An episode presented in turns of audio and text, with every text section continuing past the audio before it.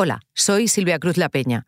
Antes de que empiece el episodio de hoy, quiero recordaros que los fines de semana en colaboración con Podimo también tenéis episodios de hoy en el país. Mañana os ofrecemos un análisis de las tres noticias que han marcado la semana y el domingo conoceremos a Remey Sipi y Melibea Obono, dos escritoras que narran la historia de su país, Guinea Ecuatorial, un lugar del que pocos recuerdan que fue colonia española y que en esta ocasión se contará, como rara vez sucede, solo a través de ellas. Entre las imposiciones del gobierno estuvo el matrimonio obligatorio y muchas escapan del país, muchas se van. Seis de las hermanas de mi madre se escaparon a Gabón. Ahora sí, os dejo con el episodio de hoy. Daniel Noboa, presidente de Ecuador desde el 23 de noviembre, declaró esta semana el estado de guerra en su país. No ha pasado ni dos meses en el poder y ya ha tenido que hacer frente a una situación para la que cuenta con el respaldo del resto de partidos. Ese apoyo da en parte la medida de la gravedad de una violencia que viene de antes. La chispa saltó el lunes 8 de enero cuando Adolfo Macías, alias Fito, líder de una de las bandas más temidas, se fugó de una cárcel de Guayaquil poniendo de manifiesto el poder desestabilizador que tienen criminales como él en Ecuador. Un país que si hace dos décadas vio emigrar a miles de ciudadanos por motivos económicos, hoy los expulsa también por la inseguridad. Soy Silvia Cruz La Peña. Hoy, en el país, ¿cómo pasó Ecuador de ser un ejemplo de paz a un país en guerra?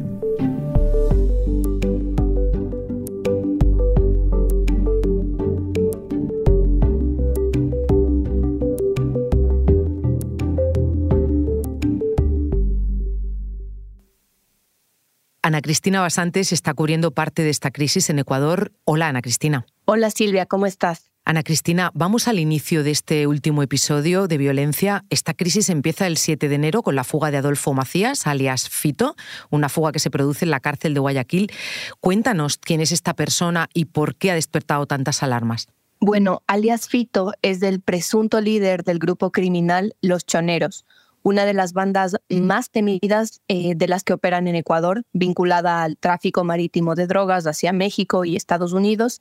Además, opera en colaboración con cárteles mexicanos. También controla la mitad de los pabellones de la Penitenciaría del Litoral, una cárcel que se encuentra en la ciudad portuaria de Guayaquil. Ana Cristina, solo un día después de esa fuga, el 8 de enero, el presidente Daniel Novoa decreta el estado de excepción. ¿Qué implica esa declaración?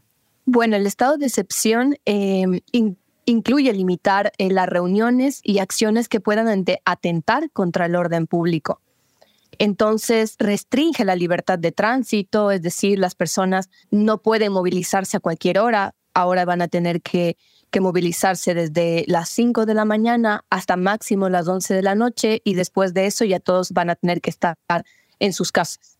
¿Y eso lo decreta solamente para buscar a este delincuente? Bueno, sí, en parte, pero también este estado de excepción eh, decreta el presidente Novoa a partir de los, de los amotinamientos en seis cárceles del país. Entonces el SNAI, a partir de estos incidentes y disturbios, eh, anunció también que eh, agentes penitenciarios habían sido tomados como rehenes. Entonces, a partir de todo esto es que se da el estado de excepción. Cuéntanos qué es el SNAI. El SNAI es el Sistema Nacional de Atención de Personas Privadas de Libertad y Adolescentes Infractores. Es el órgano que está a cargo del control de las cárceles en el Ecuador. Ana Cristina, y dime cómo es de excepcional un estado de excepción en tu país. La verdad es que en los últimos años no ha sido nada excepcional este estado de excepción. Eh, prácticamente los ecuatorianos estamos ya un poco acostumbrados a que comienza alguna crisis carcelaria, inicia el estado de excepción. Esta misma medida de estado de excepción, de hecho, la aplicó varias veces el expresidente Guillermo Lazo, más o menos unas 20 veces en apenas dos años y medio. ¿Y qué refleja esa frecuencia? ¿Qué reflejan esos estados de excepción sucesivos? Estos estados de excepción sucesivos reflejan el poco control eh, que tiene el gobierno sobre el manejo de la crisis de seguridad que estamos viviendo. Eh, nos damos cuenta que estos estados de excepción se convierten prácticamente en medidas parche para poder hacer frente a, la inseguridad, a los atentados, a la fuga de cabecillas de bandas de delincuencia organizada. Entonces son medidas que prácticamente no funcionan, no han funcionado y que no están abordando el problema eh, de fondo. Ana Cristina, ¿y está ubicado el momento en el que esto se desata, en el que se convierte en una crisis de las dimensiones que estamos viendo ahora? Bueno, esta crisis comenzó ya hace varios años, no es algo que ha empezado recién o en este gobierno de Daniel Novoa o incluso en el de Guillermo Lazo.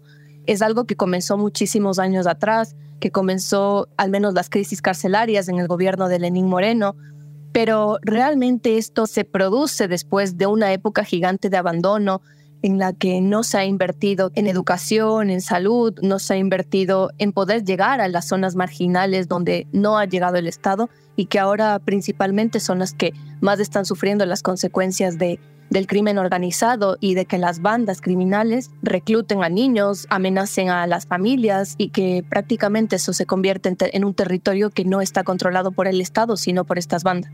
Ana Cristina, precisamente tocas un tema que es el de la pobreza y el de la falta de educación, que es uno de los asuntos que nos comentó nuestro compañero Luis Enrique Velasco, al que fui a entrevistar también a la sección de Economía para que nos diera algunas claves. Vamos a escucharlo. Hola Luis. Hola Silvia. Luis, he venido aquí a Economía para que me cuentes un poco en qué situación le pilla esta crisis a tu país, a Ecuador. Bueno, para entender la situación actual hay que, hay que remontarse un poquito a lo que ha pasado en Ecuador en los últimos tres años. Eh, Ecuador salió muy debilitado de la pandemia, se destruyeron muchos trabajos y el sector informal creció un montón.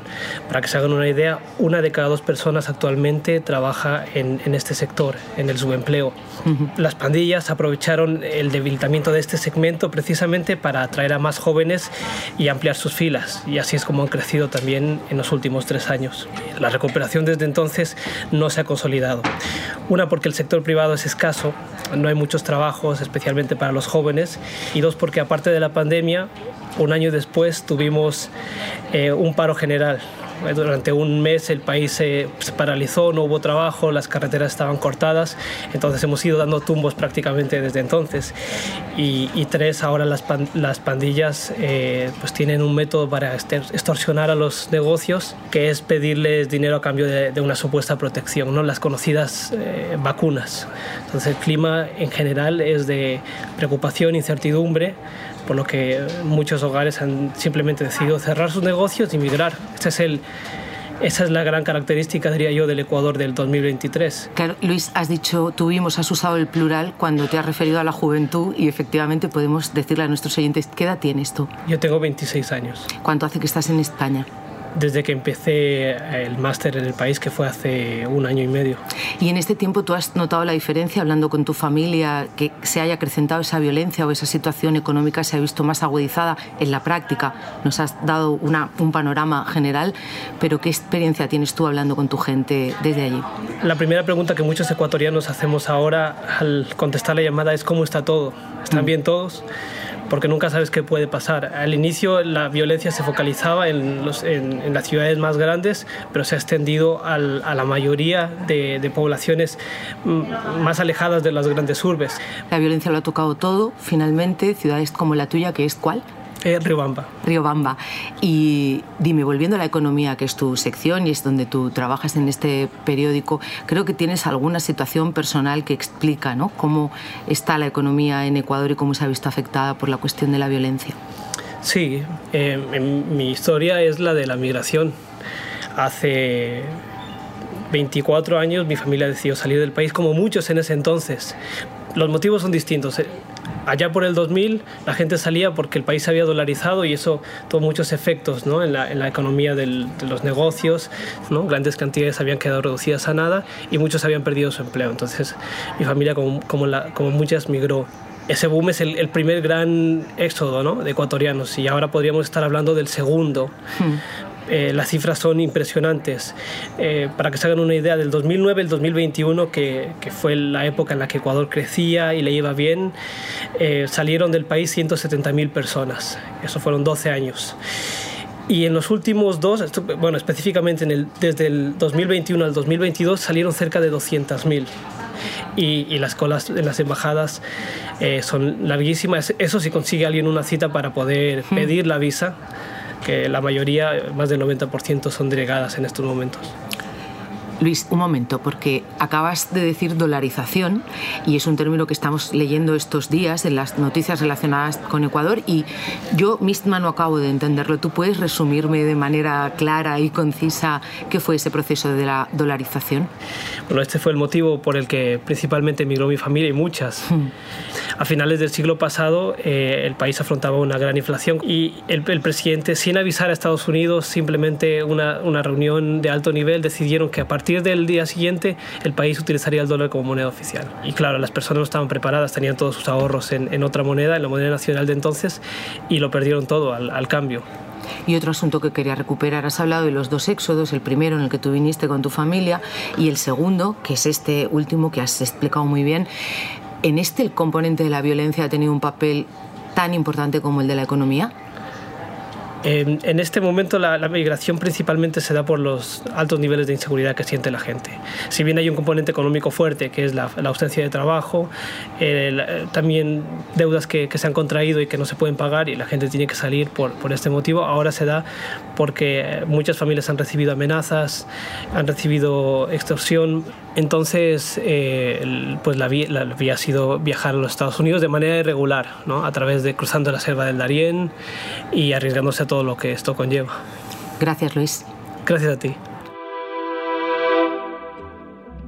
Ana Cristina, eh, según lo que cuenta nuestro compañero Luis, esa violencia provocó buena parte del segundo éxodo de migrantes ecuatorianos y estos días además he leído que los motines se han multiplicado en tu país. ¿Es así?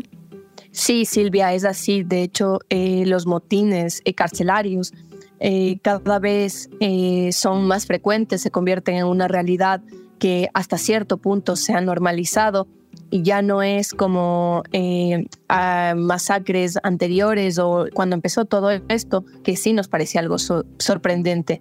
Bueno, y también desde 2021 eh, hubo una masacre que sí dejó a 79 presos decapitados en la penitenciaría del litoral y realmente eh, se da cuenta de que las cárceles no son un territorio controlado por el Estado. Ana Cristina, ¿y qué se ha hecho políticamente? Porque el nuevo presidente, Daniel Novoa, asumió el 23 de noviembre y esta última crisis se ha precipitado a una velocidad de vértigo. ¿Qué medidas ha tomado para contenerla? Eh, bueno, el presidente Novoa, después de haber decretado el estado de excepción, lo que hizo fue eh, decretar, en cambio, un conflicto armado interno en el país. Esta medida la tomó eh, después de que colegas del medio TC Televisión fueron secuestrados por un grupo de delincuencia organizada en vivo. Entonces, esta medida considera ya a las bandas eh, y a los, bueno, de hecho, esta medida considera a los grupos de delincuencia organizada como organizaciones terroristas, lo cual es totalmente diferente eh, a lo que se consideraba antes. También lo que hace con este decreto el presidente de conflicto armado interno es que los militares consideren como objetivo a los grupos de delincuencia organizada, que ahora en este caso serían grupos terroristas. Entonces esto cambia totalmente el panorama. Ana Cristina, y cuéntame, ¿cómo han reaccionado el resto de partidos? ¿Están apoyando al presidente? ¿Alguien lo está aprovechando políticamente? Eh, bueno, la Asamblea siempre ha estado eh, en conflictos internos, eh, básicamente buscando sus conveniencias políticas y partidistas, pero resulta que después de toda esta grave crisis que por la que está atravesando el Ecuador, la Asamblea respaldó las acciones del gobierno y de los militares y también de los policías para enfrentar a los grupos de delincuencia organizada, algo que no se había visto jamás. De hecho, es una medida y una acción que nos sorprende creo que a todos los ecuatorianos, porque aprobó una resolución eh, en la que respaldó todas las acciones del presidente Daniel Novoa y esto fue por unanimidad, es decir, por 135 votos a favor. Un momento, ahora volvemos.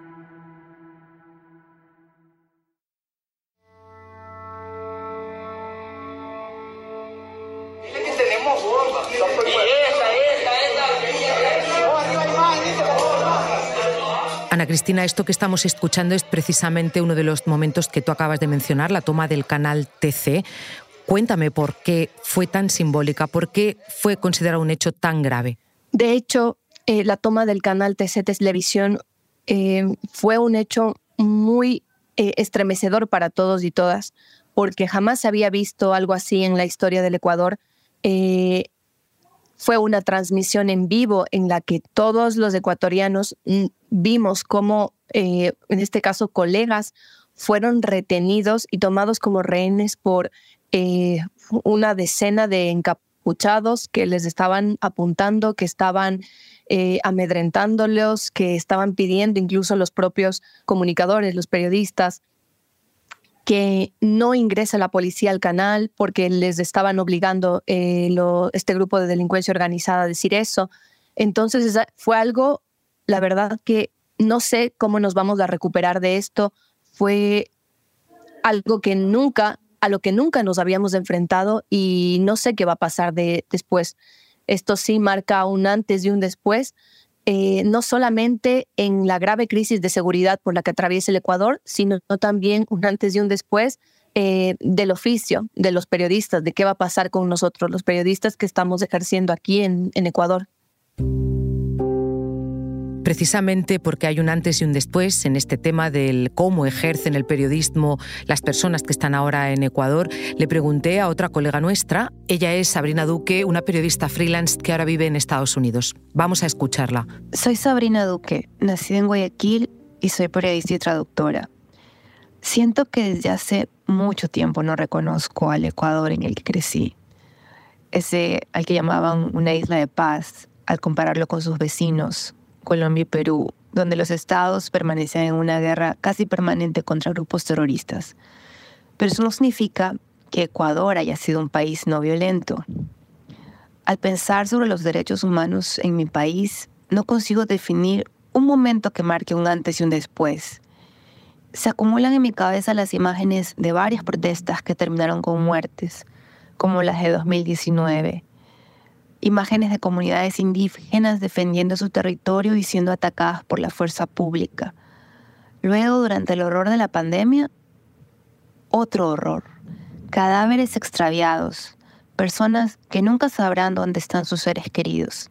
Y después, más protestas, más violencia, bombas que detonan casas, niños asesinados afuera de sus escuelas, cadáveres colgando de puentes peatonales, matanzas dentro de las prisiones, una y otra vez. Hasta que pasó a ser obvio que las pandillas que se habían aliado con los cárteles mexicanos habían empezado a dominar territorios y extorsionar a los comerciantes para que les paguen un impuesto a cambio de su seguridad.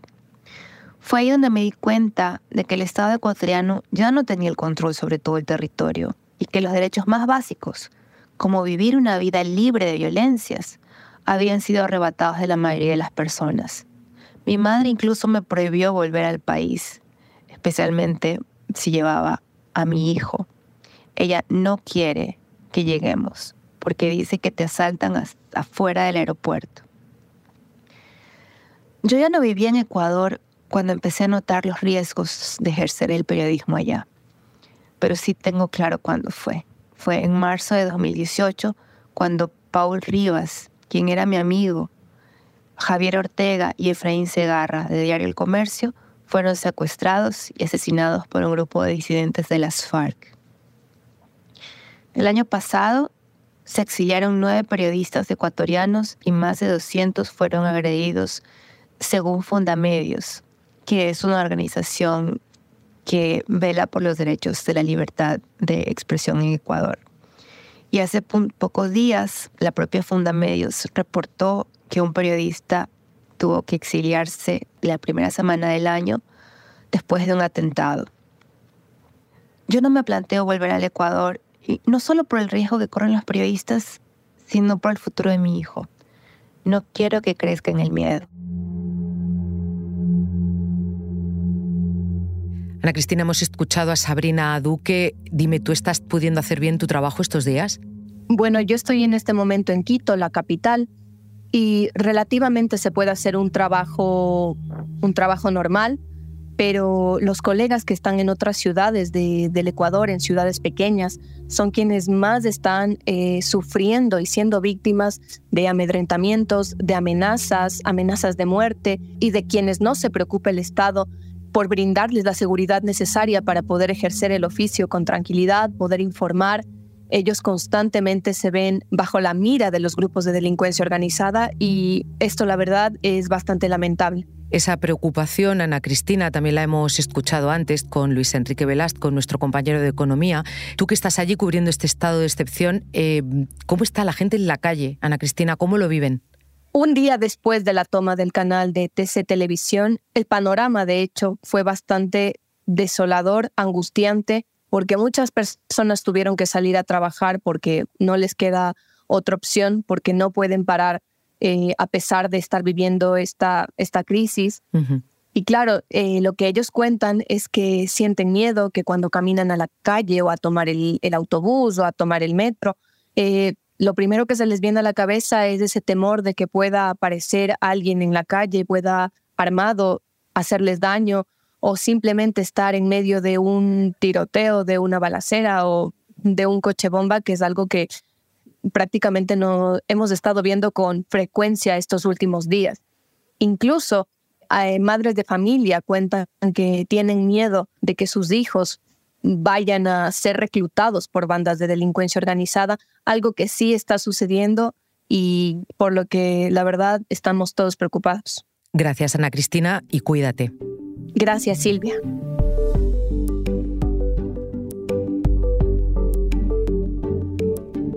Este episodio lo han realizado Bárbara Ayuso, Belén Remacha, Dani Sousa y Elsa Cabria. El diseño de sonido es de Nacho Taboada, la edición de Ana Rivera. Yo soy Silvia Cruz La Peña y he dirigido este episodio de Hoy en el País. Mañana volvemos con más historias. Gracias por escuchar.